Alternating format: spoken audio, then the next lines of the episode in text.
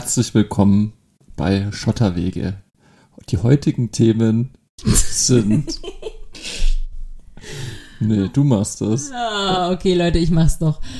Herzlich willkommen zurück bei Schotterwege, Folge 23. Wir sind heute in der sozialen Folge. Es geht nämlich um Social Trading und äh, ein bisschen Aufruhr im DAX-Bau ist auch. Warum, Julian? Nee, im DAX-Bau ist alles cool. Es geht um Tech-Aktien und um die Berichtssaison in den USA. Genau, und um, um die Inflation, vor der wir schon lange gewarnt haben, nicht wahr? Jetzt geht's los hier. Also schnallt euch an und hört zu und lernt. Viel Spaß.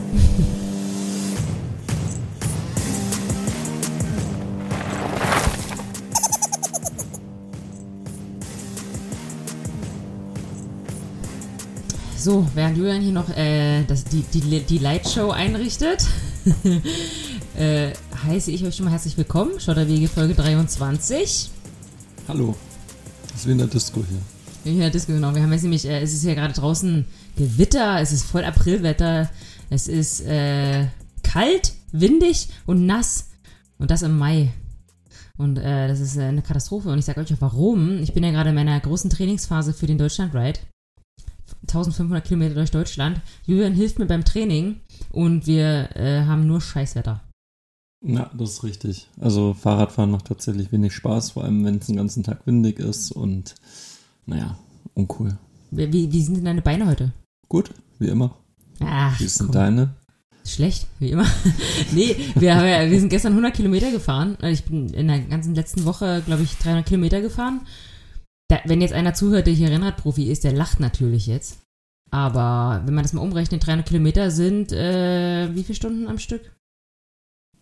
Weiß ich nicht. Nee, ein, ein Durchschnitt von 30 km/h fahre ich ja nicht. Ah, Also, keine Ahnung. Das sind schon viele Stunden auf dem Rad. Mhm. Und äh, ich merke das schon in den Beinen auf alle Fälle. Aber äh, zu der ganzen Bike-Geschichte erzähle ich auf alle Fälle am Ende noch mehr. Heute soll es um andere Themen gehen. Und zwar um Finanzthemen. ja, ich habe da was Spannendes gefunden, zu dem ich äh, Julian ein bisschen interviewen will. Aber bevor wir damit ein äh, ja, losstarten, würde ich vorschlagen, dass wir erstmal drüber reden, wie es dem DAX geht. Weil das ist ja zum ersten Mal, seitdem wir den Podcast machen, äh, mal richtig spannend. echt? War es bisher so langweilig, oder? Nee, aber du hast immer gesagt, ja, ist alles easy, ist alles cool. Äh, Ja, ich glaube, das, das äh, hier Maskottchen stimmt nicht so ganz. Also DAX ist tatsächlich nach wie vor ein bisschen langweilig. Äh, DAX geht's auch super ähm, und steht hier bei 15.400 Punkten. Und an dem prallt eigentlich diese ganze Dramatik, die äh, sonst noch so passiert, ein bisschen ab. Und du hast ja ein bisschen wahrscheinlich auch selber gemerkt bei dir im, im Portfolio, ja. Dass äh, viele Dinge nicht so rund laufen. Und wenn du dir mal anguckst, welche Dinge nicht so rund laufen, dann waren es viele amerikanische Firmen, auch äh, stark der, der Tech-Sektor. Und das ist eigentlich ziemlich interessant, was am amerikanischen Markt äh, los ist. Wir gucken immer so ein bisschen auf den amerikanischen Markt, weil der amerikanische Markt nun mal der größte Kapitalmarkt ist und sich auch so äh, Leitindizes wie der DAX ganz stark an, an den Leitindizes in den USA orientieren. Und jetzt war es eben so, dass äh, die letzten Wochen, wir haben ja schon so lange nicht mehr gesprochen, äh, auch Berichtssaison war. Das heißt, äh, viele, Za- äh, viele Unternehmen haben ihre Quartalsberichte ähm, offengelegt und ähm, die Anleger haben das null honoriert, was, was an gute, teilweise sehr gute Ergebnisse vorgelegt wurde. Und es wurde sehr stark abgestraft fast schon. Nur dir mal um ein paar, paar Beispiele zu nennen. Beyond Meat hat im letzten, also alles innerhalb von einem Monat, Beyond Meat minus 28 Prozent, Airbnb minus 27 Prozent, Coinbase, auch schon eine ganze Folge drüber gesprochen, minus 29 Prozent, Uber minus 23 Prozent, ähm, Tesla minus 24 Prozent, also es sind schon ganz schöne krasse Bewegungen. Aber ist doch eine Chance, oder? Na, das ist die Frage. Also die, das ist eine, eine, Richtungsfrage jetzt. Die einen sagen natürlich buy the dip, also kauf jetzt nach, und die anderen sagen sell the rally. Also diese, diese hohe, hohe Gewinnsprünge, die man in den letzten Monaten, ja jetzt in den letzten beiden Jahren noch durch Corona hatte, dass das jetzt einfach vorbei ist. Das, äh, diese Ansicht haben viele, viele Anleger und ist mal spannend, wo es, wo es lang geht. Das muss dann jeder selber entscheiden. Ja, aber jetzt mal ganz ehrlich, also ich, ich frage mal wieder so, so dumm, wie ich halt finanztechnisch auch bin. Ähm, wenn man jetzt die 20% Verlust mitgemacht hat, und jetzt verkauft, äh, das ist doch Quatsch, oder? Ich meine, das sind ja keine Firmen, die irgendwie ein Riesenproblem haben. Du hast mir das nochmal erklärt, es gibt technische Analysen und reale, oder, oder wie war das? Also technisch gesehen. Ähm, Technisch und fundamental. fundamental. Und fundamental haben die doch kein Problem, oder? naja, das äh, bleibt, also das ist ja sehr subjektiv, fundamental. Na, aber zum Beispiel Uber jetzt oder Airbnb. Ja, ein Airbnb oder ein Uber oder ein Beyond Meat, die machen ja alle Verluste. Na, aber ja, ja, naja, durch Corona. Aber Hm, Airbnb. Ja, auch so. Auch ohne Corona. Warum? Naja, weil das natürlich sehr relativ junge Unternehmen sind, die eine krasse, ähm, die, die sehr stark in Vorleistung gehen, um eben Marktanteile zu gewinnen, beziehungsweise Märkte zu erschließen. Und, und dieses, äh, hast du auch schon mal gehört, dieses äh, Customer Acquisition Costs oder Customer Acquisition Budget, das ist halt unglaublich gewinnfressend. Da kann ich gleich was zu erzählen. Ja. Äh, mein eigenes Merchandise-Projekt. Ja, Weil ich mache okay. das ja alles in einem Mikro-Format selber jetzt. Und es ist tatsächlich so, dass ich bis jetzt, obwohl ich schon sau viel verkauft habe und es mega gut läuft, ihr wisst ja, steffimat.com slash shop, ich jetzt auch Kaffee im Programm habe. Richtig geil, den besten. Aus der höchsten Kaffeerösterei Europas. Hat dein. Kumpel gesagt, Steffis Bauchladen? Ja, hat gesagt, Steffi, Steffi äh, klappt wieder im Bauchladen aus. Was gibt's heute? Ähm, nee, das, das mache ich aber äh, komplett äh, Verlust, also mache ich da bis jetzt. Aber ich lerne so viel draus und das sind eben auch die wahrscheinlich Custom Acquisition Costs. Also ich pack das alles total schön ein. Also ich weiß nicht, ob das immer noch irgendwann, also wenn das alles automatisiert wäre, dann irgendwann, wenn es jemand für mich machen würde, dann würde ich es nicht mehr machen. Dann kann ich die Karte nicht mehr persönlich schreiben, weißt du? Mhm. Und, und das sind ja alles Kosten. Die Verpackung, also das hätte ich ja auch nie gedacht, das alles mal mitzukriegen. Jetzt der Karton, das Papier, wo ich es einpacke, der Sticker, der drauf kommt, die Karte, das Klebeband, das sind alles, das ist zwar alles irgendwie, man könnte sagen, es ist ein Centartikel vielleicht, aber wenn du es zusammenrechnest, ist es gar nicht so wenig und du musst es ständig nachkaufen. Und ähm, und jetzt habe ich sogar, ich habe sogar einen auf Influencer-Marketing gemacht. Ich habe jetzt mein Zeug zu Influencern geschickt. Also ich probiere wirklich alles aus. Und das kostet halt am Anfang, bis das läuft. Mhm. Also das kann man doch schon vergleichen, oder? Ja, also in, in einem ganz, äh, natürlich in einer ganz anderen Dimension. Ähm, Aber, aber es ist dasselbe. in, in etwa, ja. Es ist natürlich jetzt auch, weiß ich nicht, was für Strategien du verfolgst mit deinem Laden. Ob du Ja, das jetzt, weiß ich auch nicht. Ob du jetzt große Märkte erschließen möchtest, ob du irgendwelche Wettbewerber übernehmen möchtest, keine Ahnung. Ja, ich will die du beste in, in, Merchandise-Verkäuferin. in neue. T-Shirt-Technologien entwickelst, keine Ahnung. Ah. Naja, auf jeden Fall, ähm, ja, vielleicht ein, ja, kann man sich vielleicht so grob. Naja, du musst halt am. Anfang, also wenn, wenn man das jetzt so versteht, wie du es gesagt hast, dann wäre jetzt so jemand wie Apple jemand, also so eine Firma wie Apple, die jetzt das nicht mehr braucht, diese hohen Custom Acquisition Costs, weil die haben ihre Customer, ja. Ja, so ist das. Das ist eigentlich ein ganz schönes Beispiel. Und deswegen machen die jetzt Schotter ohne Ende. Du könntest auch sagen, ähm, das ist immer ein wichtiger Punkt zu verstehen. Also gerade wenn man sagt, naja, warum sind die denn so viel wert, wenn die nur Verlust machen?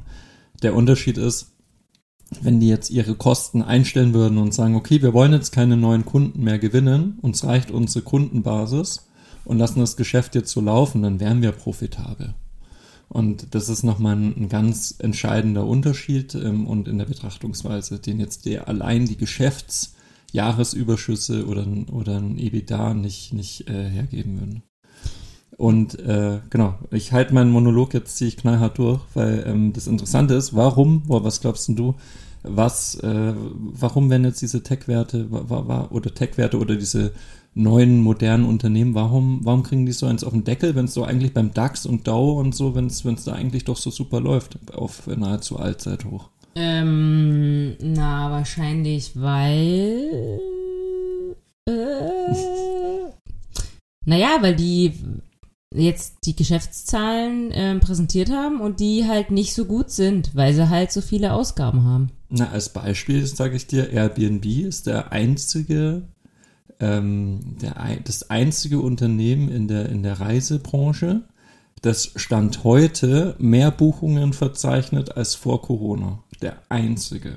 Und trotzdem haben die einen Monatsverlust von 27 Prozent. Ja, deswegen habe ich auch nachgekauft.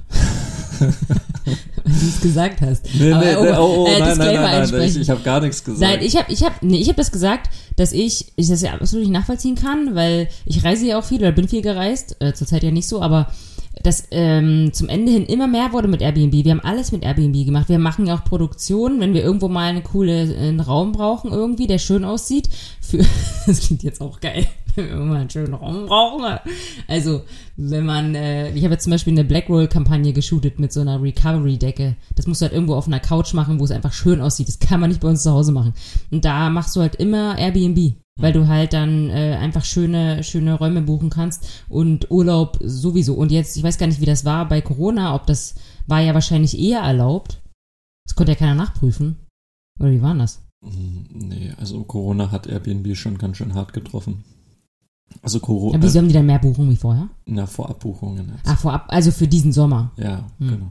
Ähm, also man muss dann natürlich auch sagen, seitdem Airbnb an der Börse ist, ist ja noch nicht so lang, ähm, sind sie auch um knapp 30 Prozent gestiegen. Das muss man auch mal dazu sagen, bei einem hohen Einstiegsniveau. Also man Die sind doch das- gerade erst eingestiegen. ja, eben. Und dann seitdem waren jetzt 30 Prozent fast im Plus und diese 30 Prozent haben sie jetzt wieder hergegeben. Also man muss das schon ein bisschen in Relation betrachten und es ist nach wie vor, möchten wir auch darauf hinweisen, es ist ein Unternehmen, das defizitär ist. Also die schreiben rote Zahlen.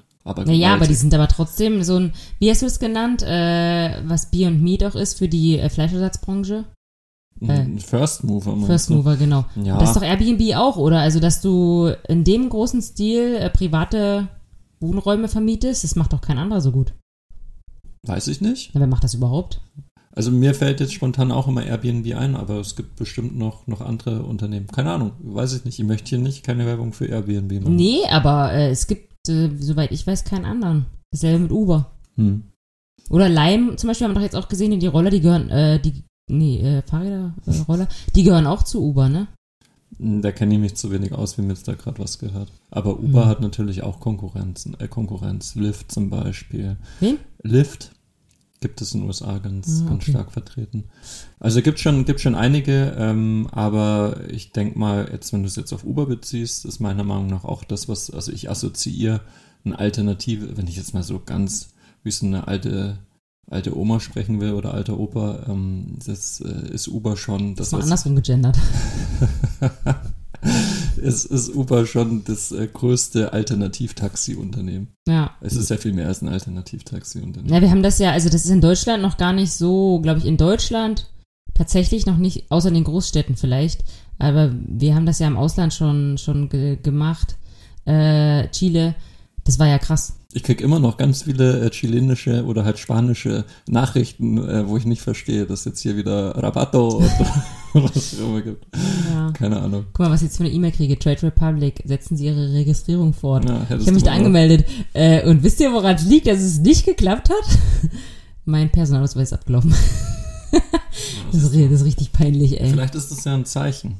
Also Ja, mein, genau. Das habe ich auch gesagt. Und das war auch gut so. Das Ja. war nämlich bevor das alles noch so richtig Ja, abgestürzt da war es vielleicht 10% im Minus gehabt, diese, ähm, ja, dieser Bereich an, an Aktien, genau. Und inzwischen minus 30. Ja. Puh, man muss auch mal ein bisschen an die Zufälle glauben. Nee, aber der eigentliche Grund jetzt war, warum es äh, trotzdem vielen, vielen äh, Bereichen am Kapitalmarkt gut geht und denen nicht so gut, ist tatsächlich auch, muss man einerseits bedenken, wie ist es bisher gelaufen. Für diese Aktien ist es bisher super gelaufen. Haben natürlich extrem profitiert auch von, oder viele davon, ich will jetzt nicht sagen, die ich jetzt genannt habe, aber allgemein Tech-Sektor hat natürlich stark profitiert von Corona. Und jetzt kommt noch stark hinzu die Inflationsdaten. Und Inflation ist nach wie vor, wir reden es immer, sagen es immer wieder im Podcast, wir wiederholen uns, aber Inflation ist einfach ein riesen Schreckgespenst. ja, da können wir gleich mal zum nächsten Thema kommen, was ich noch ansprechen wollte, die äh, Baustoffkosten und die Bauzinsen. Weil das äh, uns ja Die- leider jetzt sehr nicht in die Karten spielt. Und das hängt alles dann auch, schön, schöner Übergang, hängt alles miteinander zusammen. Also nur mal zum Vergleich, in den USA war die Inflation im April 4,2 Prozent. Das ist heftig. Es waren erwartet 3,6 Prozent. Das ist auch sehr, sehr viel. Aber jetzt nochmal diese hohen 3,6 zu schlagen, das ist schon eine Ansage. Und hast du höhere Inflationen, ähm, äh, hast du natürlich auch Druck auf die Zinsmärkte. Das heißt, eine, man würde dann erwarten von einer, von einer Zentralbank, in dem Fall die Fed in den USA, naja, jetzt haben wir doch hohe Inflation, jetzt hört doch auf, Geld zu drucken. Und ähm, wenn das eben passiert, dann würdest du deinen Leitzins senken. Senkst du deine Leitzinsen, Was passiert dann? Ähm, na, du, hast ein höher, du hast eine höhere Vergleichsanlage, beziehungsweise auch deine Unternehmenswerte von, von diesen Tech-Aktien werden natürlich viel, also der Unternehmenswert von Tech-Aktien würde durch höhere Zinsen niedriger werden. Ich will das gar nicht zu sehr ausführen, aber wichtig ist, dass man zu, äh, versteht, dass Tech-Aktien viel sensibler reagieren auf, auf mögliche Leitzinsen oder auf Inflation, was ja dann vor, Vorgänge, also ein, ein vorangegangenes Ereignis wäre, äh, viel sen sensibler reagieren drauf ähm, in ihrer Bewertung und genau das passiert. Und warum ist das so? Ist das, weil die sich selber Geld geliehen haben oder? Nee. Nee, das ist einfach ähm, auch bewertungsmathematisch, wenn du einen höheren, also du hast einen höheren Diskontfaktor. Und Was? Das, ja, deswegen sagen, braucht man das nicht, nicht, nicht Was groß, ist Diskont? Ich kenne nur ähm, Discount und zwar Lidl oder Aldi. Da sind wir wieder bei der äh, Masterfrage, Lidl oder Aldi. Genau, das ist der, das ist der, der Aldi-Discount-Faktor. Ja, sag mal, was ist das? Na, du diskont, also wenn du ein Unternehmen bewertest, das gibt es verschiedene Verfahren und ein sehr etabliertes Verfahren ist ein Discounted Cashflow Verfahren. Das heißt, du sagst, welche Zahlungsströme generiert das Unternehmen in Zukunft und was sind diese Zahlungsströme heute wert? Und um diesen, diesen Switch zu schaffen zwischen zukünftige Zahlungsströme und das zu relativieren, was das heute wert ist, musst du den abzinsen. Also das, so wie du Zahlungsströme aufzinsen kannst, kannst du auch abzinsen, also mhm. die andere Richtung. Und das machst du mit dem Discount-Faktor. Und je höher da diese, die, und, und da ist maßgeblich auch der Zinssatz, und wenn der höher wird, dann ähm, wird natürlich am Ende der Wert, äh, werden deine zukünftigen Zahlungsströme äh, stärker diskontiert und dadurch ist der Unternehmenswert. Und warum ist das bei, bei DAX-Unternehmen nicht? Ähm, das ist eine gute Frage. Ähm, Danke. Sie, weiß nicht, sie, sie reagieren einfach nicht so sensibel drauf. Ich denke mal, kann, kann, kann sich gern jemand äh, noch einschalten oder müssten wir selber mal nachlesen ähm, aber es ist wohl so, also es zeigt jetzt einfach die Reaktion am Markt, dass Tech-Werte dort einfach deutlich sensibler sind. Hm, na, weil die halt wahrscheinlich einfach die haben natürlich auch, ähm, ähm, ruck, mehr ruckeln so. Ja, du hast, die haben natürlich auch ganz viel stärker profitiert davon, von, von, von, diesem, von diesem ganzen makroökonomischen Umfeld. Und ähm, allgemein würdest du ja so Tech-Aktien eher als Wachstumsaktien oder Growth Stocks bezeichnen. Ja, die sind dann volatiler, oder?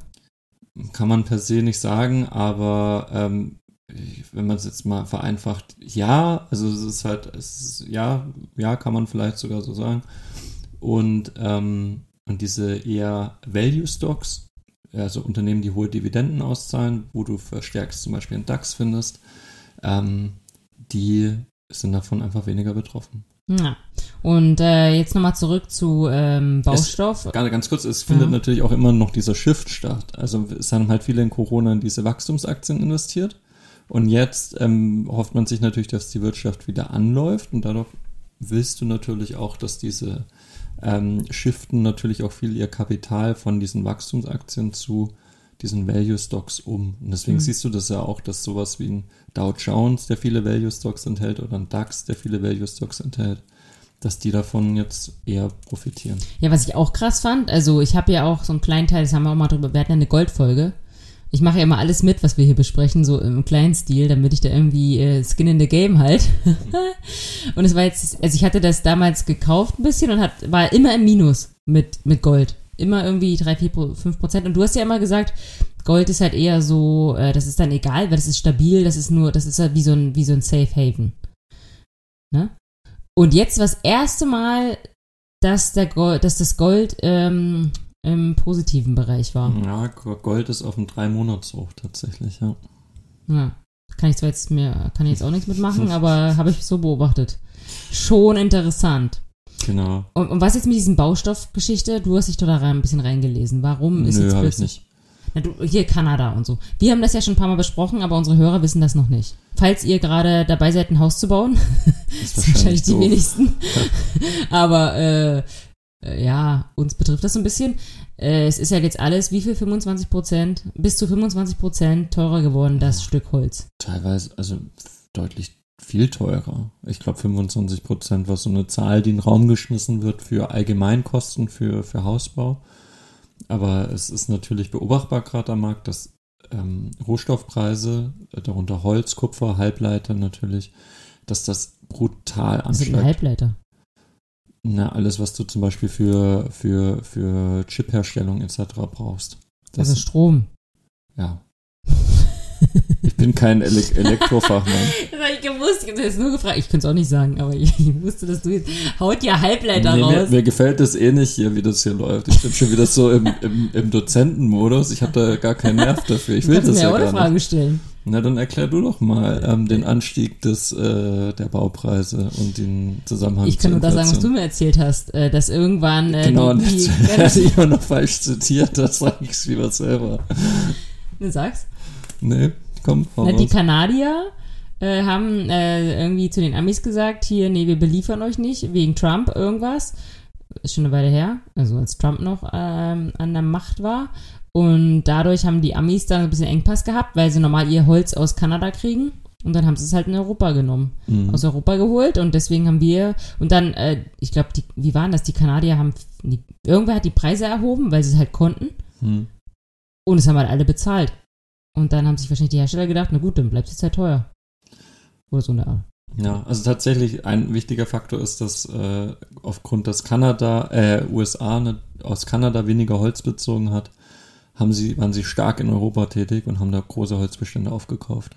Und das hat natürlich den, der Nachfrage, die normal aus Europa Holz beziehen, den Nachfragern, ähm, äh, natürlich war das sehr schwierig, beziehungsweise die Anbieter von Holz haben natürlich, mussten dadurch die, die Preise erhöhen, weil einfach wenig Holz da war. Dann kam noch hinzu Corona, das heißt, du hast eh weniger Produktion allgemein, du hast eh ähm, eingeschränkte Wertschöpfungsketten in der Weltwirtschaft.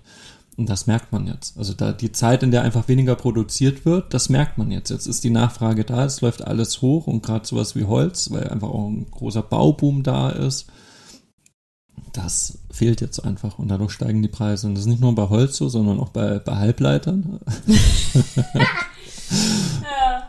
genau. Und bei Beton wahrscheinlich. Bei, weiß ich nicht. Sand ist ja auch, äh, Kup Kupfer wird auch oft genannt, dass sie eine extrem große Preissteigerung haben. also ganz dünnes Eis jetzt hier. Und- Aber äh, vielleicht sagst du eher was zu den Bauzinsen. Bauzinsen hängen, wenn man das jetzt mal auf Deutschland betrachtet, sehr stark, und das äh, ist wieder schöner, schließt sich der Kreis, sehr stark an der, kannst du dich toll orientieren, an der zehnjährigen Bundesanleihe. Die zehnjährige Bundesanleihe hat eine Rendite. Und die ändert sich tagtäglich. Und je höher diese Rendite, desto höher auch die Bauzinsen. Die zehnjährige äh, Bundes, Bund, äh, Rendite der zehnjährigen Bundesanleihe ist negativ, was äh, ziemlich ein Witz ist. Das kommt daher, dass wir so viel Geld drucken und dadurch haben wir so, wir haben ja Nullzinsen. Die zehnjährige Bundesanleihe hat dann nochmal Negativzinsen, brauchen wir jetzt nicht vertiefen. Und ähm, die waren in Corona bei minus 0,5 Prozent. Also rekordtief. Und jetzt haben sie sich ein bisschen erholt, weil natürlich auch solche Dinge kommen wie wirtschaftliche Erholung beziehungsweise Inflation in Deutschland. Also Inflation schiebt auch in Deutschland kräftig an. Wir haben jetzt schon wieder in Deutschland 2%. Das ist immer noch human, aber sie, sie steigt kräftig an und die wird auch temporär noch deutlich höher werden.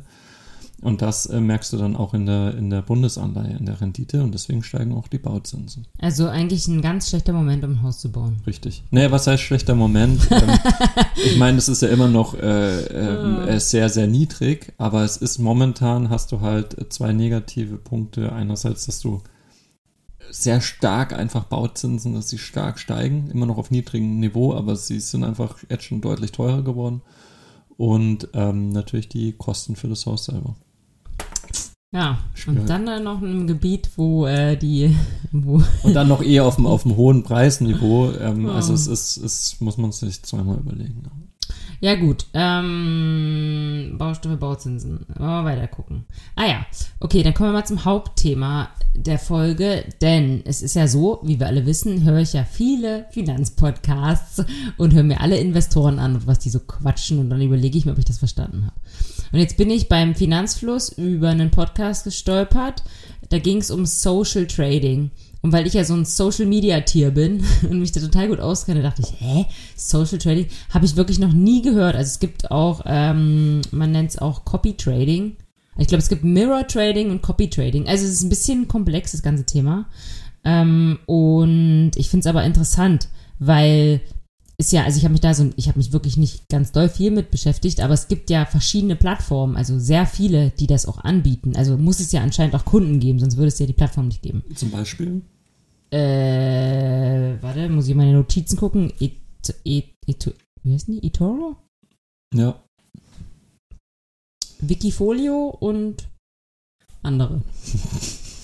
und ähm, da habe ich noch rausgefunden, es gibt. Ayondo gibt es zum Beispiel noch. Das ist Ayondo. ein ganz großer. Also es gibt anscheinend ja auch verschiedene Herangehensweisen. Also es gibt die einen, die, ähm, also, also prinzipiell ist es so, dass du, wie bei Social Media auch, du hast ja quasi Investoren, ähm, denen man folgen kann oder man gucken kann, was die da für eine Rendite machen. Also die haben ja teilweise auch sich selber irgendwelche Regeln aufgelegt, dass sie meinetwegen nur nachhaltige Anlagen machen oder nur äh, Tech oder was weiß ich. Können sie ja machen, wie sie wollen. Ähm, und du kannst, wenn, wenn die halt auf lange Sicht äh, oder längere Zeit eine super Rendite machen, kannst du äh, als Anleger, als Privatanleger sagen, okay, ich will dieses ähm, ganze Depot, was der Anleger da hat, das will ich kopieren, also Copy Trading. Du kannst auch, also dann kannst du Teile davon, also dann kannst du einen Teil davon, wenn der jetzt meinetwegen 100.000 Euro investiert hat, kannst du auch nur 1.000 Euro investieren. Du wirst aber immer einen Teil von seinen Anlagen dann genau auf deinem äh, Depot haben. Oder du machst Mirror Trading, was heißt, dass du genau dieselben Anlagen hast, genau dieselben, also alles gleich. Und das Ding ist aber, glaube ich, das Problem dabei, also es gibt wahrscheinlich viele Probleme, aber eins, das Größte, was ich jetzt da sehen würde, ist, dass ja man immer das, was in der Vergangenheit passiert ist, wenn es in der Vergangenheit einer das im letzten Jahr 20% Rendite gemacht hat, heißt das ja noch lange nicht, dass er auch nächstes Jahr 20% Rendite macht. Also nee, das da- heißt es nie. Aber auch, auch unabhängig von Social Trading oder nicht. Also Ja. eine vergangene Rendite ist ja nie eine Pro ein, ein, ein Schätzer für die Zukunft. Na, und dass du halt komplett deine Kon die Kontrolle abgibst. Also klar, das machst du ja auch, wenn du einen aktiv gemanagten Fonds, Fonds hast, zum Mhm. Beispiel bei einer Bank. Dann hast du auch keine Kontrolle, aber du hast das Gefühl, das machen Leute, die haben Ahnung. Also eigentlich ist das ein bisschen was ähnliches, nur ich glaube, es ist sehr teuer, was ich mitbekommen habe. Also es kostet auch richtig viel ähm, Gebühren. Und dann kriegt der Trader auch noch einen Prozentsatz von dem Gewinn. Und wir haben auch ja vorhin ein kurzes YouTube-Video geguckt, äh, von was was von 2010 bis 2012 haben nur 16 Prozent der Anleger überhaupt Rendite gemacht. Also 16 Prozent. Das heißt, es, also es klingt irgendwie alles schon ziemlich nach nicht gut. Was sagst du dazu? Na, würdest du denn da anlegen? Na nee, bei dich. nee, aber ähm, ich weiß nicht, wenn ich jetzt gar keine Ahnung hätte. Ich weiß nicht, weil ich habe ja im, ich habe mal kurz drauf geschaut auf eins von diesen Plattformen und da stand dann auch so alles schön beschrieben und so richtig so null Kosten, äh, äh, gratis Anmeldung, keine Gebühren und dachte mir so, hä? Äh, Das hat sich bei Finanzfluss aber irgendwie anders angehört. Also, Mhm. also ich glaube, wenn du keine Ahnung hast und du einfach nur willst, dass jemand das für dich managt und du irgendwie so ein bisschen auf dieses, auf dieses äh, demokratische, in Anführungsstrichen, Social Media Ding stehst und irgendeiner da krasse Rendite macht und du einfach sein Ding da kopieren kannst, warum nicht? Ja. Also Social Trading, das ist, ähm, trifft natürlich den Zeitgeist. Wir haben ja auch schon ausführlich gesprochen über neue Generation Börse, über Wall Street Bets, über Absprachen im Internet, irgendwelche Shortseller rauszusqueezen, ähm, über Narrative im, im Investieren, also dass du Geschichten brauchst zu bestimmten Unternehmen wie ein Beyond Meat oder ein Tesla. Und das trifft enorm den Zeitgeist. Das heißt, es ist einfach, diese neue Generation Börse ist das, ist wie so eine, wie so eine Heimat dafür. Neben irgendwelchen anderen Foren. Und das ist natürlich ein mega Trend. Das muss man schon so sagen. Ob das jetzt für dich selber sinnhaft ist, keine Ahnung. Also das ist natürlich, man muss halt bedenken, ähm, es ist völlig frei. Es ist, es ist völlig frei, äh, völlig unreguliert. Es bieten Leute dort ihre, ihre Investmentstrategien an. Und du kannst dich dran beteiligen, wenn, wenn du das möchtest. Und dann kannst du entweder halt, wie du sagst, Mirror, also es wird komplett gespiegelt, so wie der, die, diese, diese Person, die, die seine Investmentstrategie offenlegt, kannst du das eins zu eins wieder haben in deinem Portfolio. Und das ist ja prinzipiell, würdest du dir denken, das ist ja eigentlich eine, eine schöne Idee. Jetzt ist natürlich der, der, der Punkt, ähm, und das hast du ganz gut schon ähm, erklärt, die Kosten. Was sind jetzt eigentlich die Kosten? Weil es wird, wird, natürlich so geworben, hey, das ist keine Bank, das ist irgendwie hip und das ist, ist social und, und innovativ und auch irgendwie cool und ähm, ja, okay, äh, ist alles andere als eine, eine altbackene Bank oder ein, vielleicht auch ein bisschen langweiliger Broker. Und selber weiß ich es natürlich auch nicht besser, also ähm, folge ich mal irgendeinen, der, der da was, was Cooles auf die Beine stellt und wo, wo wirklich viele Leute folgen, etc. Ja, aber man muss eben genau gucken, was es kostet. Das heißt, oft hast du da sehr starke Performance-Fees, nennt sich das. Das heißt, eine Performance-Fee bedeutet, der Investment Manager bekommt eine Belohnung dafür, wenn der Fonds gut läuft. Das ist den, auf den meisten Plattformen der Fall. Oft werden sie auch nur belohnt, wenn der Fonds gut läuft. Ähm, also es ist eigentlich auch, auch üblich, aber so, so kenne ich es von einigen Plattformen. Und ähm, du hast trotzdem noch eine Verwaltungsgebühr, die jetzt auch deutlich höher ist als bei einem passiv gemanagten Fonds wie ein, wie ein ETF zum Beispiel. Und du hast natürlich keine Ahnung, ob das Ganze jetzt zu dir passt oder nicht. Ja, also ähm, wenn man sich damit ein bisschen beschäftigt, dann frage ich mich tatsächlich, ähm, wer macht sowas? Aber andererseits, wenn, wenn man nur Sehr das viele sieht, machen ja, das. wenn man nur das sieht, was, was dort gezeigt wird, dann ist es sehr verlockend, weil es halt wie alles, was irgendwie verkauft werden will, halt schön dargestellt ist und du dir denkst, ja, das ist ja überhaupt das, also wenn da Leute, also das Ding ist auch, das kannst du mir jetzt sagen, ich habe das so verstanden, dass diese Investoren, die da irgendwie, äh, dem man folgen kann oder das abbilden kann, was die machen, ja, das gar nicht wirklich investiert haben. Also die Müssen geben. sie nicht, ne? Nee, nee, genau. Die geben das nur ein. Das ist für die wie hier Planspiel Börse. Die sagen nur, ich würde jetzt das und das und das machen. Mhm. Das kann natürlich sein, dass sie das wirklich machen, aber müssen sie nicht.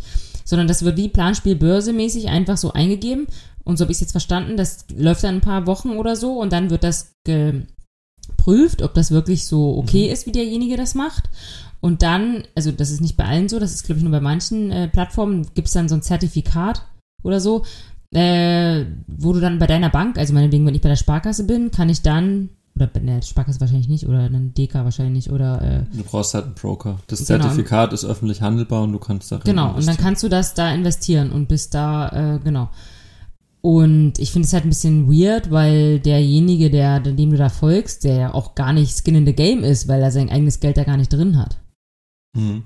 Naja, aber wenn der, es gibt ja viele, also viele Asset Manager, die ihre Investmentstrategie dort offenlegen, die verdienen damit ja ihr Geld. Die machen das auch haupt, hauptberuflich. Mhm.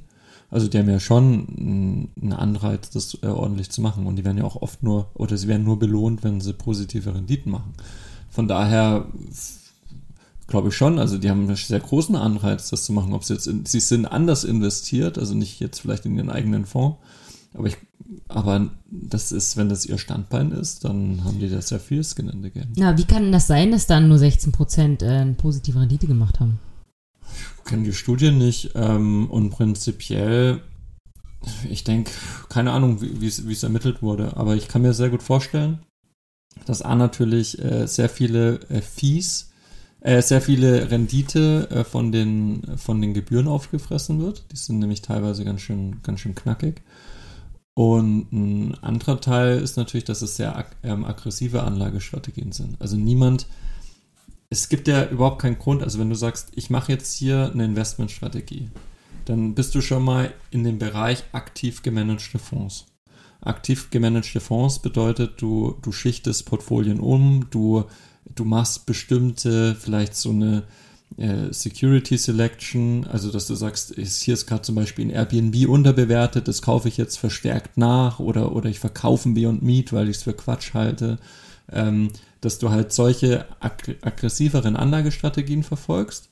Und dass das natürlich dann auch mal mit mehr Risiko geht, halt dann äh, hast du natürlich auch die Möglichkeit, dass es auch mal in die Hose geht. Und ich glaube, ähm, das sind halt einfach zwei wesentliche Komponenten daran. Ja, also äh, sehr zu Vorsicht, äh, sehr mit Vorsicht zu genießen das Ganze. Vielleicht, das würde jetzt dazu passen. Ich habe noch so ein paar ähm, Keywords, wo ich gerne, also Art Finanzlexikon mäßig, die du vielleicht nochmal erklären kannst, die glaube ich auch ein bisschen damit zu tun haben. Und zwar äh, Nummer eins wäre CFDs.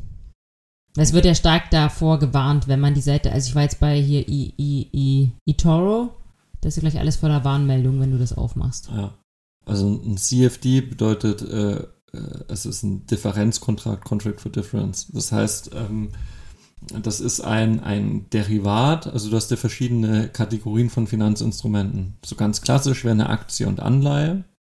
Und ähm, eine weitere Generation wären dann ein Derivat, also eine Ableitung davon. Und das bedeutet, ein Derivat oder ein CFD ist, ist kannst du dir, wenn man es einfach sagt, stell dir eine, eine Aktie vor und mit mehr Risiko. Also die hat dann irgendeinen Hebel drin zum Beispiel und äh, dadurch kannst du stärker von bestimmten Kursbewegungen profitieren oder halt nicht. Also ist ein D CFD gleich ein Derivat? Ja.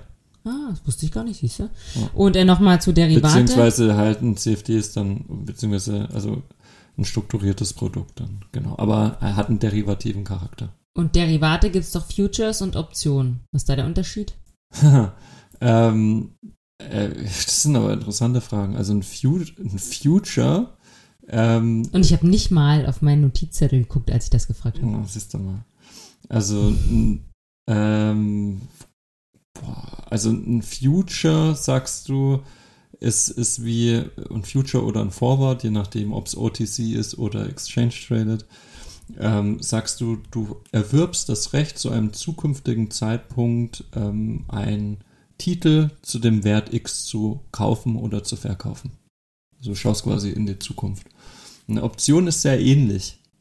Ähm, aber eine, eine, Option ist einfach noch ein bisschen anders zusammengesetzt und ähm, aber es ist prinzipiell sehr ähnlich, beziehungsweise stellst dir so vor, beide, beide, beide, beide Vertragsarten. Ha, nee, der entscheidende Unterschied, der entscheidende Unterschied ist, bei der bei, beim, bei, beim Forward- oder Future-Kontrakt. Also Forward bedeutet, es ist OTC gehandelt, das heißt, da gibt es keine, keine Börse ein Future ist dasselbe wie ein Forward, bloß es ist über die Börse gehandelt. Und bei, bei diesen Verträgen sagst du, ähm, wir machen das jetzt ab, dass ich in zwei Jahren diese Aktie zu dem Kurs kaufe oder verkaufe. Das ist dann eingeloggt. Das ist vertraglich geregelt. Bei einer Option passiert dasselbe, bloß du hast ein Recht auf, das, auf den Kauf. Das mhm. heißt, es ist noch nicht, noch nicht eingeloggt. Das heißt, du kannst dieses Recht, musst du nicht ausüben, sondern kannst es auch verfallen lassen. Mhm, und, äh, ja, ja, und dafür bezahlst du dann richtig viel Geld, dass du diese, diese Future-Option da hast. Oder wie? Warum ist das so, warum ist das so gefährlich? Ich, äh, warum fragst du das jetzt im, im Zusammenhang mit, mit Social Trading? Weiß ich nicht, ich frag's einfach so. Ähm, ja, Derivate halt. Und ja. ich wusste, dass es da die zwei verschiedene gibt. Ich habe das nie verstanden. Also ich weiß immer, ich höre immer diese Hebelsachen und hier irgendwie äh, Short, äh, Long, äh, was weiß ich, alles voll gefährlich. Aber ich habe nie verstanden, warum das mit diesem Hebel so gefährlich ist und was, wie das eigentlich funktioniert. Mhm. Also, ähm, versuchen wir es an einem Beispiel. Wir gehen jetzt von einem Beispiel Option aus, weil das gängiger ist als jetzt ein Forward oder ein Future. Du könntest dir jetzt sagen, hey, Beyond Meat ist jetzt, äh, ist jetzt äh, stark gefallen und äh, ich glaube aber dran, dass äh, der jetzt in den nächsten drei Tagen, dass die nochmal wieder richtig Gas geben und wieder um 10% nach oben schießen. Mhm. Da bist du echt, da hast du eine richtig fundierte Meinung und glaubst da ganz fest dran, kannst du da irgendwie belegen mit deinen Analysen und deinem Modell, das du gebaut hast und so weiter. So ist ja auch ein bisschen bei GameStop gewesen, oder? War, äh, das war ja so, die konnten das ja quasi vorhersehen, weil sie sich ja zusammengeschlossen haben. Nee, das ist, nee. Also, okay, egal, vergiss es. Ähm, Genau, und, und deswegen sagst du, na, ich möchte nicht nur von den 10% profitieren, weil du jetzt hier eine Aktie kaufst davon, sondern du wirst ähm, mit, mit deiner Einschätzung 100 oder 200% Rendite machen. Und dafür gibt es eine Option. Das heißt, ähm, du kannst mit dieser Option einen, einen gehebelten Rendite zu das ist ja wie Das ist ja wie Gambling. Ja, ist es. Ja, wenn du es nicht schaffst, dann hast du alles verloren. So ist das. Oh. Also beziehungsweise die Option hat ja auch immer einen Wert. Also die Option wird ja gehandelt. Und jetzt ist es natürlich so, dass die, gibt es nochmal Unterschiede, aber wenn, wenn es eine handelbare Option ist ähm, und die, die und dein Beyond Meat geht jetzt nicht um 10% hoch, sondern um 3% runter, dann bist du halt nicht 3% im Minus, sondern halt gleich mal 20% oder so. Mhm. Oder deine Option äh, wird, ähm, je nachdem, gibt es ja nochmal andere Produkte, strukturierte Produkte, Knockout-Zertifikate zum Beispiel. Ähm, da würde es dann heißen, na gut, wenn der Kurs äh, von 85 auf 80 fällt, dann hast du alles verloren.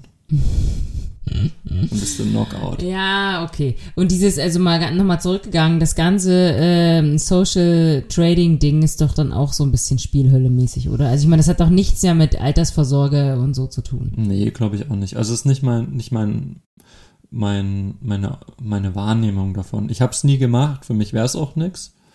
Ähm, ich glaube, es ist interessant für, für Leute, die halt selber gern, ähm, die, die einfach dafür affin sind und sagen, hey, sie probieren selber viel rum und brauchen ein paar Inputs und gucken mal, wer, was die anderen so machen und schauen sich dann ein bisschen was ab an und sind einfach interessiert. Aber das ist jetzt nichts dafür, ähm, um zu sagen, hey, da lege ich jetzt mein Geld an. Ich glaube, mhm. das wäre wär falsch. Aus dem einen wesentlichen Grund auch. Und zwar, ist ja auch immer, sagen wir immer im Disclaimer, jeder hat einfach eine, eine, hat, eine hat andere Bedingungen. Jeder hat eine andere äh, Risikotragfähigkeit, hat andere Anlageziele, hat vielleicht mögliche Liquiditätsengpässe irgendwann. Jeder ist verschieden und hat andere Präferenzen in seiner Anlagestrategie. Diese Anlage, diese individuellen Bedürfnisse und, und, und ganz individuellen äh, Lebensumstände kann so ein Asset Manager auf einer Social Trading Plattform nicht abbilden. Er, mhm. er kennt sie gar nicht. Und deswegen ist ja eigentlich das Schöne dran, wenn, wenn jemand sagt, ich möchte mich gern beraten lassen und zahle dafür auch ein bisschen Geld, dann würdest du erwarten, dass die Person diese persönlichen Lebensumstände aufnimmt, beziehungsweise in der Anlagestrategie langfristig umsetzt und wiedergibt. Und das kann in einer Social Trading Plattform nicht passieren. Und deswegen ja. ist es aus den Gesichtspunkten nicht das Richtige, weil oftmals falsche also viel zu einfach falsche, auch mal falsches Risiko ähm, für dich auf dich übertragen wird. Alrighty. Hast du, hast du schön gesagt, schön abgerundet. Ich habe noch einen letzten Term äh, für die äh, fürs Finanzlexikon. Und zwar würde ich gerne noch, wenn du willst, dass du noch mal erklärst, was ist ähm, automatisierter bzw. algorithmischer Handel. Sag mal, was, was hörst du den ganzen Tag an? Nur Schrott, ich fahre die ganze Zeit Fahrrad, ich muss irgendwie, äh, ich höre mir Sachen an. Na, was glaubst du denn, was es ist? Ich muss meinen Redeanteil ein bisschen shiften. Nö, na, es kommt gleich ja noch, die Fahrradthemen kommen also, gleich. Also gut. wer jetzt keinen Bock mehr auf Finanzen hat, kann jetzt einfach mal so drei, vier Minuten nach vorne schalten.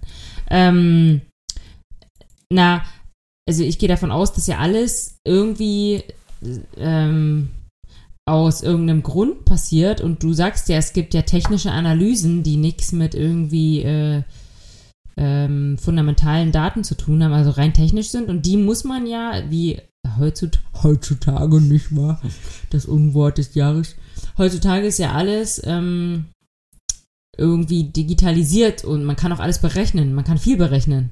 Mhm. Und deswegen denke ich, dass automatisierter oder algorithmischer Handel halt irgendwie das dass Computer ausrechnen können, was mit irgendwelchen Kursen passiert oder vielleicht passieren wird. Mhm. Und dass dann eine Maschine das regelt. Also ein, ein, wesentlicher Punkt, den hast du gesagt, ist, dass eine, eine Maschine auf, auf, auf Grundlage von einem Algorithmus, der in dieser Maschine implementiert ist, Handelsaktivitäten ausführt. Das mhm. heißt, er bekommt bestimmte Signale und, und diese Signale lösen dann ein Kauf- oder Verkaufsereignis. So hätte ich das jetzt gesagt, ja. und ob das jetzt technisch oder fundamental ist, kannst du beides machen, aber prinzipiell ja, zielt es auch viel auf, auf technische Analyse aus. Und äh, algorithmisches Trading so, so ein schönes Beispiel ist, angenommen, du bist jetzt ein großer Asset Manager und hast, hast äh, musst jetzt irgendwie eine echt riesen Summe investieren, zum Beispiel eine Milliarde. Warren Buffett. Zum Beispiel. und du musst die investieren, aber du kannst jetzt nicht hingehen und, und deinen Laptop hochmachen und sagen, hier mal eine Limit Order und dann geht die Milliarde rein. Das, weil, was, was passiert dann? Erstens kann die kein Mensch bedienen und zweitens äh, löst, hat es ja einen, einen krassen Market Impact. Also mit deinem Kauf treibst du ja dann den Kurs und die kann unmöglich bedient werden, diese, diese, diese, diese Order. Deswegen ein Beispiel, ein Beispiel von algorithmischem Trading wäre zum Beispiel, dass du sagst, okay, ich mache einen Algorithmus, der verteilt mir diese eine Milliarde Kauforder, das ist ein übertriebenes Beispiel, verteilt mir die über den Tag in ganz kleine Stücke. Und es fällt gar nicht auf, dass ich jetzt derjenige bin, der hier groß investiert, sondern ich bin so, hier im Marketfluss äh, investiere ich so, so rein und immer wenn es mal wieder ein bisschen sinkt, dann äh, mache ich hier nochmal eine Million und da eine Million. Und so wird es da schön, schön reinge, reingeknetet ohne, genau, und das macht der Algorithmus. Und das wäre ein Beispiel für in, hoher, in einer hohen Frequenz, also das ist auch mal ein Buzzword, was man dazu nennen muss. Also algorithmisches Trading ist oft verbunden mit einer hohen Frequentierung im Handel. Wow, also das ist nur für, das ist ganz utopisch. Für, für dich, also. algorithmisch, algorithmisch investiere ich aller vier Wochen irgendwas. Ja. Na, weil, was ich dazu, jetzt muss ich mein Blatt nochmal nehmen, weil das habe ich mir notiert, das fand ich wirklich äh, spannend. Also genau, also ein Sparplan, der dir ja ähm, im Monat zweimal äh, 50 Euro reinwirft, ist kein Algorithmic Trading. Ah, okay. Hm. Weil die Frequenz fehlt. Hm. Ähm, also, warte mal. Hier steht, das algorithmische Handeln ist das rein rationale Verfolgen von Strategien ohne Emotion. Und da, und da wollte ich jetzt nochmal nachfragen, was du dazu sagst, wenn man sagt, da, wir haben ja schon mal über Psychologie beim, beim Anlegen und so gesprochen. Äh, wieso sind die Emotionen denn da, sind so wichtig? Also warum können, warum können Anlagen und, und das ganze Ding, was wir jetzt sagen, Social Trading und Dings und Strategien und so, warum kann das keine Maschine machen? Ähm, bin doch keine Maschine. Warum kann das keine Maschine machen? Also prinzipiell könnte es das ja, aber es würde die. Geschäftsidee. Gibt es ja schon Robo-Advisor. Das, ich, aber das würde ja den, den, den Reiz, den Geist von Social Trading entziehen. Also ich glaube, dieser, dieser, das, was es ausmacht, Social Trading, ist ja gerade diesen, diesen Hype und auch dieses bisschen Herdengefühl, was auch negativ sein kann weil du dann emotional verzerrt bist. Ähm, ich glaube, das macht sehr gerade aus. Dass du eben nicht sagst, ähm, ich gebe jetzt dem Geld eine, ähm, in eine Maschine, sondern ich finde, angenommen, Beispiel, Elon Musk hätte jetzt einen Social Trading Account. Was meinst du, wie viel Follower er hätte? Weil die mhm. Leute es einfach geil finden, dass sie dieselbe Strategie haben wie, wie er. Und ich glaube, mhm. das macht so ein bisschen. Warum ist er kein Influencer bei äh, e, e, e, eToro? keine Ahnung, der braucht kein eToro, der hat Twitter. Das ist, äh, was Elon Musk abzieht, ist auch mal ein Fall. Ich würde total gerne wissen, was der so, was der so äh, anlegt. Naja, weißt du doch, also der hat ein Unternehmen, mit dem er Bitcoin kauft. Hm, stimmt. haben wir schon geklärt, ja, ja. Und ähm, das haben wir noch gar nicht gesagt hier. Bitcoin ist ja auch stark im Fallen. Also es kommt ja noch das, noch das i-Tüpfelchen auf die Horrorwoche. Ähm, und dafür ist auch, ich will nicht sagen Elon Musk verantwortlich, aber hat auch ein bisschen dazu beigetragen, weil Tesla jetzt zurückgezogen hat, äh, dass du Teslas mit Bitcoin bezahlen kannst. Na, warum eigentlich? Tja, gute Frage. Warum eigentlich? Weil offiziell ist das Statement, Bitcoin ist zu ressourcenauffressend. Aber mhm. das ist Bullshit. Also nicht der, der, der, das ist Fakt, ja, aber dieser Fakt ist ja jetzt nicht neu. Und ähm, da kommt ein bisschen weiß nicht, was, was Elon Musk jetzt wirklich im, äh, geplant hat, aber das ist sicherlich nicht der Grund. Und man muss auch bedenken, dass, wir haben es neulich, glaube ich, mal erklärt, oder wir haben es nur privat besprochen, Tesla hatte, hat ja auch Geschäftszahlen vorgelegt und der Großteil des Gewinns kam ja A aus einem Teilverkauf ja, von Bitcoins. und der zweite kam aus dem Handel mit CO2-Zertifikaten. Und wenn man die Dinge sich nochmal ins Gedächtnis ruft und jetzt ähm, mit Bitcoin und so eine Ökobilanz hier so argumentiert, ähm, so, da gibt es auf jeden Fall einen Zusammenhang. Hm. Ja, ähm, ich wollte noch irgendwas sagen. Jetzt ist mir entfallen. Warte mal, wir haben geredet von Bitcoin, Elon Musk. Achso, Elon Musk ist gerade in Brandenburg. Heute habe ich gerade den Nachrichten gehört. Und gehst du hin? Nee, aber ist gut. Der ist in seinem Werk und guckt, was da geht. Ja. Ähm, nee, also ich ähm, find das, fand das interessant, Social Trading. Wir haben alle gelernt, dass es nichts für uns ist. Also hätte ich jetzt mal so. Ich glaube, da auch mal kein Disclaimer dafür, um das zu sagen. Das nee, ist, glaube ich, äh, nicht, also ich will, nicht für unsere Hörer. Ich, also ich weiß nicht, es gibt sicherlich Leute, für die das was Mach ist. du doch mal, würdest du das machen? Also du könntest ja Trader sein im ähm, äh, hier Account bei ähm, Social Traders. Und dann? Na, dann könnten unsere Schotterwege-Hörer deinen deine Strategie verfolgen. Ja, du weißt doch, also das allerletzte, was ich will und was ich eigentlich richtig nervig finde, ist irgendwelche Anlagetipps zu geben. Aber das finde ich ja krass. Wir haben, machen immer so ein Hassel, dass wir diesen Disclaimer ständig einsprechen und dass wir ja keine Anlagestrategien, aber dann, aber das ist dann erlaubt, oder was? das ist ja auch ein riesen Kritikpunkt an Social Trading. Es ist völlig unreguliert. Ja. Und äh, das muss man sich auch nochmal ins Gedächtnis rufen. Also das sind keine geprüften, das ist ein, noch ein ganz wichtiger Punkt, haben wir gar nicht gesagt. Ähm, wenn du jetzt in einen, auch in einen aktiv gemanagten Fonds investierst, wo irgendeine Investmentfirma dahinter steht, wo du auch ein bisschen Gebühren zahlst, dann ist der geprüft. Also die müssen, da, da kommt jemand und guckt sich den an und dann haben die eine Offenlegungspflicht und müssen Berichte schreiben etc. Und der ist auch Teil vom Sondervermögen. Das heißt, wenn da irgendjemand mal pleite geht, dann, dann ist das, was du da investiert hast, ist gesichert in, in einem bestimmten Betrag. Bei so einem Social Trading Ding, ne, das ist, äh, also je nachdem, wie du dann diese Zertifikate auflegst, aber prinzipiell ist Zertifikate nicht, nicht, also das, äh, wenn deine Gegenpartei ausfällt, dann war's das. Dann ist das weg. Nichts mit Sondervermögen oder Sicherung, sondern das ist dann einfach nicht mehr da. Hm. Und äh, das ist halt der, der Punkt. Also nicht reguliert, ein, ein Kontrahentenrisiko, hohes Verlustrisiko. Das ist, ja noch, das ist ja noch schlimmer als Krypto. Äh, ja, also ich bin immer vorsichtig mit, mit Wertungen, aber das muss man, das ist schon nicht ohne. Also Mhm. jemanden, für jemanden, der, der auf Sicherheit ähm, Wert legt, beziehungsweise der, der sehr empfindlich ist und, und immer, genau, dann Auf Sicherheit legen noch alle Deutschen Wert. viele, ja. Ähm, ja, wir müssen auch noch, irgendwann müssen wir noch mal so eine Versicherungsfolge machen. Ich will unbedingt mit jemandem reden, der sich über, mit Versicherung auskennt. Ähm, aber lass uns doch ähm, In der Folge bin ich dann im Urlaub. Bis, was? Ich finde es interessant. Ähm, lass uns doch noch, bevor wir Schluss machen hier mit dem Podcast, ähm, es ist nämlich so, ja, wie soll ich sagen, das ist mir fast ein bisschen unangenehm, aber ähm, wir müssen die Sommerpause vielleicht etwas zeitig einläuten, denn für mich wird es jetzt ziemlich aufregend, also es ist jetzt richtig viel Sachen, die jetzt kommen. Wir machen diesen Deutschland-Ride, deswegen trainiere ich ja gerade auch so viel und danach kommt so bam, bam, bam, alles hintereinander bis August. Also wir werden natürlich versuchen, weiterhin Podcasts zu machen, aber wir können da nichts versprechen. Ähm, weiß nicht, ob, ob das klappt. Und ähm, genau, ich wollte eigentlich noch mal kurz, also ich weiß nicht, ob es irgendjemand interessiert, also ihr könnt jetzt auch abschalten. Ähm, das war's dann. Ciao, tschüss und äh, bis, bis bald. Aber ihr könnt auch dranbleiben und euch noch ein bisschen was anhören über den Deutschland-Ride, den wir machen.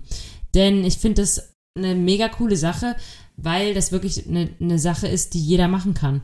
Und wir haben ja, ja immer noch eine relativ schwierige Reiselage. Ich weiß nicht, wie das jetzt dann aussieht, ob jetzt bald alle geimpft sind und alles Halligalli ist und jeder kann überall hin. Ich bin da immer noch ein bisschen vorsichtig und denke mir so, ja, diesen Sommer ist vielleicht noch nicht alles normal. Und deswegen haben wir das so gemacht. Also wir machen diese Tour. Ich habe es, glaube ich, schon mal erzählt. Wir sind letztes Jahr von Dresden über hier Süddeutschland, Bodensee, Schwarzwald nach Stuttgart gefahren.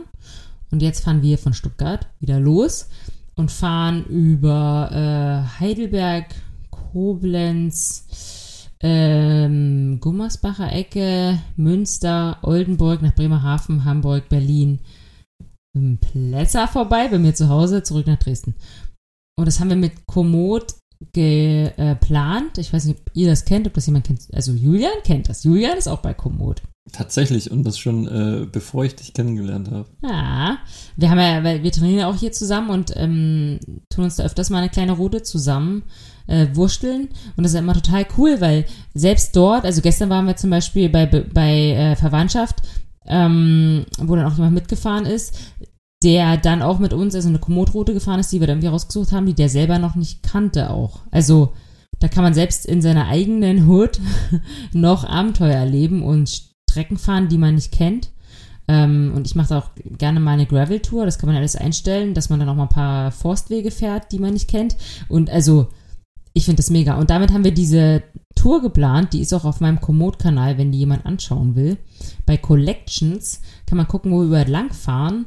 Und ich bin da immer offen äh, für Tipps, was man sich noch angucken kann. Ich meine, wir haben nicht viel Zeit, weil wir müssen irgendwie weiterkommen. Das sind 1500 Kilometer. Am Tag. Nee, die fahren wir in 15 Tagen. Also, aber überleg mal, das sind im Schnitt 100 Kilometer pro Tag. Also, Und wir sind gestern 100 gefahren und dann war der Ofen aus, du. Dann war aber das Licht aus. Ja, man muss dazu sagen, wir sind eigentlich 87 gefahren. Und dann äh, kam das Ego in dir durch und äh, musstest unbedingt noch 100 fahren. Na, wir waren zurück und wir hatten 87 auf dem Tacho. Und ich dachte so, ja, guck mal, jetzt die 13 Kilometer, die haben wir noch irgendwie. Und dann haben wir eine Pizza bestellt und sind nochmal losgefahren. ist eigentlich geil, also wieder kam mal Pizza da. Ähm, nee, ich finde das geil und äh, auch einfach, also für Leute, die, ja, wenn ihr da draußen irgendwie nicht genau wisst, was ihr machen sollt, wenn ihr Bock habt auf Urlaub, aber noch nicht genau wisst, ob ihr raus könnt und oder, ach ja, ich weiß nicht, also ich finde das total geil, wenn ihr meinetwegen in ähm, München wohnt und ihr sagt euch, hey, lass uns doch mal nach Köln fahren. Dann könnt ihr, dann könnt ihr auch eingeben München-Köln äh, Mehrtagestour und es wird euch automatisch geplant, äh, wie ihr dahin, und ihr braucht nicht mal nachdenken, ihr müsst nicht mal hingucken, ihr müsst einfach nur Handy an und losfahren. Ich finde das so geil. Und das ist wirklich äh, so cool, dass du dass du echt schöne Routen vorgeschlagen kriegst. Also du wirst dann nicht über die Bundesstraße geschickt, sondern tatsächlich über echt teilweise mega geile Radwege. Ja, selbst hier, ne? Wir sind letzte mhm. Woche, ey, jetzt, jetzt, haben, jetzt hat der letzte auch noch abgeschalten, aber äh, letzt, wir sind jetzt hier gefahren in der Ecke. Du wohnst ja hier schon seit wie lange? Vier Jahren? Drei Jahren? Mhm. Und wir sind was gefahren, was du noch nie vorher gefahren bist. Von der Haustür weg. Mhm. Genau. Ja, genau. Also mega cool. Gut, das war's jetzt auch schon. ah, tatsächlich, um, um jetzt nochmal richtig einen auf äh, hier äh, Komoot hochleben zu lassen. Komoot ist tatsächlich die, die, ich habe das gekauft damals und das ist tatsächlich die sinnvollste App-Investition mit Strongbox. Strongbox, ja, ey. Also da weiß ich noch nicht, ob das meine sinnvollste Investition ist. Julian hat mich da irgendwie drauf gebracht und äh, ich habe da schon ein paar Krisen durchgemacht mit, ey. Ja. Das ist wahrscheinlich eine Einstellungssache. Also Strongbox ist so ein ähm, Passwortmanager. Passwortmanager. Und ich bin halt wirklich die Königin von äh, Passwort eingeben. Hä? Ich kann ich habe wirklich ein Chaos von Passwort, äh, Passwortsalat. Ja, deswegen bist du ja prädestiniert dafür. Ja, obwohl, aber die sinnvollste App, ähm, ja, also ich denke schon auch Komoot. Na gut, Instagram muss man ja auch mal. Oh, da habe ich noch was. Ich habe mir ja auch noch eine Frage aufgeschrieben für dich. Mhm. Ich weiß, du hast keine Frage. Doch. Hast du? Ja. Ui. Okay, ich stelle dir mal die Frage heute zuerst, ja. Also die ist, die ist, die ist ein bisschen witzig, finde ich. Äh, und zwar, ich bin ja, ich bin ja schon eher Instagram-mäßig unterwegs, im, also ja, ich auch. im Vergleich mit dir. So, Julian ist ja nicht bei Instagram. Ähm, und zwar, das machen wir jetzt so wie bei Wer wird Millionär, ja, da müssen ja immer Sachen geordnet werden. Okay, gut. Und zwar, du musst es jetzt ordnen, so schnell Warst wie du, du kannst. nicht mal bei Wer wird Millionär? Äh, darüber will ich nicht reden. nee. äh, ich hatte mich angemeldet. Ich war in der Castingrunde, ja. Aber ich war nicht dort. Der. und zwar. Du hast dich auch bei der Lufthansa angemeldet und warst nicht dort. Doch, du warst Doch, dort. ich war dort. Und äh, bei äh, Schlag den Rab. Hm. Da war ich auch dort. Äh, also bei der Castingrunde. oh Mann, oh Mann, oh Hast du da Mann. so ein Video gedreht? Nee, ich habe den Test mitgemacht. Ah, was muss man für einen Test machen? Boah, das war voll schwer. Den Rab-Test. Hä? Rab? Jana, du musst erst einen Sporttest machen und es war eigentlich voll geil, weil da war ich halt voll, da war gleich so, da musst du so einen Kameratest machen, wo du halt vor der Kamera irgendwas machst und die waren halt wirklich so, boah, das wäre so geil, wenn du, das war damals, das ist schon fünf, sechs, sieben Jahre her, wo noch keine Frau gewonnen hatte, die Million. Und die wollten unbedingt, dass eine Frau gewinnt. Und die haben gesagt, du wärst perfekt. Voll die Rampensau und Kamera und so. Und dann war der Wissenstest und das war halt. Oh Mann. Ja, aber das, da, aber nicht, weil ich irgendwie dumm bin, sondern das waren so Fernsehfragen. Also es waren so Fragen wie, wie heißt die zweite Frau von Oliver Pocher oder so. Äh, Freundin von Oliver Pocher, ey, was weiß ich denn? Ähm, na, die, ja, und du hast die alte, die äh, mit dem, vom Mannschaftsarzt von Bayern München. Nee, das war die von Lothar Matthäus. Ich weiß es nicht, weiß auf alle Fälle. Siehst du, aber du hast halt nur, das waren, glaube ich, 50 Fragen. Du hast, mh, Lothar Matthäus. du hast, glaube ich, Klingt 15 fest. Minuten Zeit. Also pro Frage irgendwie 20 Sekunden und das, äh, das ist aber kein Multiple Choice, sondern du musst die Antwort hinschreiben. Und dann kommt Und du- Elton und, und fragt Und du dich. musst am Ende 40 von 50 mindestens richtig haben. Also das war richtig krass. Mhm. Weil der Raab ja auch nicht, ähm, also gar nicht so mit, mit Sport punkten konnte, sondern mit seiner, also dass er halt vor der Kamera sich fühlt wie zu Hause auf der Couch Mhm. und dass er halt das Fernsehwissen hat. Mhm. Ja. Gut, so viel dazu. Gut. Ähm, und das Krasse war, okay, jetzt, äh, das Krasse war, während ich da beim Casting war, das war ja irgendwo in Köln und das waren zwei Tage, also waren 200 Leute, immer 100 pro Tag. Und aus dem, von dem Casting, wo ich war, ist dann auch tatsächlich eine Frau genommen worden und die hat dann zwei Millionen gewonnen. Also, es hätte alles so einfach sein können. Naja. Ähm, und zwar, jetzt musst du sortieren, ja. Und zwar der Länge nach. Von kurz, also von Still bis zu langem Video. Also äh, wie, der Länge nach sortieren. Die Was ist das erste? Still, ein Foto. Ein Foto ist ein Still. Was es ähm, bei Instagram so für Tools gibt. Ja. Äh, Real, IGTV, Post und Story. War das ein Wort oder? Das sind vier Wörter. Real, Post, Story und IGTV. Also was ist das kürzeste, was ist das längste? Was war das zweite Wort? Post. Post. Na, Post, Real, ähm, Story, IGTV. Was war das letzte? IGTV.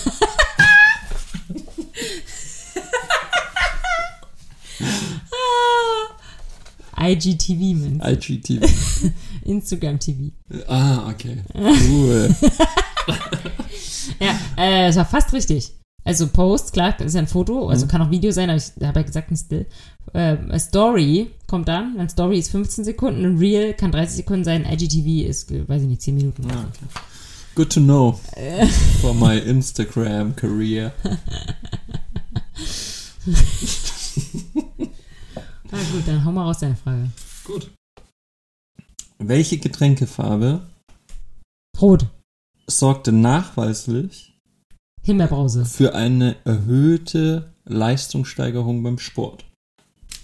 A. Keine. B. Babyblau. Oder C. Rosa. da hätte ich gesagt Babyblau, hier, äh, äh, Gatorade. Also nachweislich wegen der Farbe hat eine höhere Leistungsfähigkeit hervorgerufen. Ja, blau. Falsch. Was? Rosa. Was? Also so ein trübes, so, so, so, so, so, so ein isotonisch äh, rosa. Nö, so Zuckerwattenrosa. Echt? Mhm. Und zwar ist es eine, eine, Wie äh, kommst du auf sowas? eine wissenschaftliche Studie. Na, ich höre morgens ja immer ähm, P5 aktuell. Ich wollte gerade sagen, fest und flauschig. das auch. P5 aktuell und äh, seit, seit vielen Jahren. Und da gibt es äh, eine Wissenschaftsrubrik und die haben heute Morgen äh, eine interessante Studie vorgestellt. Mal kurz angerissen, äh, dass wohl nachweislich festgestellt oder jetzt in eine Studie eben belegt wurde, dass Sportler, die eine rosa Flüssigkeit äh, getrunken haben, also Wasser, Zuckerwasser mit rosa Farbe, nachweislich danach eine höhere Leistungsfähigkeit hatten, als die, die Zuckerwasser farblos erhalten haben. Aha. Okay. Und wel wel welche Farbe Alkohol äh, wirkt nachweislich am, Beso am äh, also dass man am besoffensten wird? Hm, So dunkelbraun wahrscheinlich. Oder, ich hätte oder gesagt, dunkelrot. Nee, ich hätte jetzt mal gesagt gelb. Ah, okay. Bier und Wein. Ich habe die Frage. Ähm, Oder dunkelbraun, ja, so, so so Ramazzotti. Whisky-mäßig. Das ist- Ähm, ich hab, äh, bin deswegen drauf gekommen, weil du tatsächlich so ein Placebo-Sportlerin bist, glaube ich. Was? Ja. Wie kommst du denn da drauf jetzt? Kannst du nicht im Podcast sagen? Warum? Hä, wieso? Ist doch nichts Schlechtes. Na, sag mal. Weil bei dir viel im Kopf ab, äh, los ist. Also es gibt, wenn man mit dir Rennrad fährt, dann gibt's halt so, äh, so Phasen, äh, wo, wo man richtig merkt, oh, jetzt äh, kämpfst du gerade und, und hast nicht so viel Bock. Und dann gibt's Phasen auf einmal, also jetzt nicht irgendwie am Anfang, sondern so kurz vor Ende, wo dann, wo dann hier Rihanna und Britney Spears gesungen wird und auf einmal ein 40er Schnitt rausgehauen wird. wo man sich denkt, was ist denn jetzt los? Und ich glaube, ähm, das, Das war ist Rückenwind. Nee, das war kein Rückenwind. Was? Aber ihr seid doch alle mitgefahren, ganz normal. Ja, gehechelt haben wir die, das. Ja, also das ist wirklich, also psychologisch bei mir das Ding ist, äh, wenn ich 90er Jahre Musik höre, das ist wirklich die letzte Instanz, äh, da geht alles. Ja, und wenn man dir vorher was zu essen gibt. Ah. Und zwar ist mein Go-To-Snack ist äh, Brötchen. also einfach nur Brötchen, Ja, trocken. ja.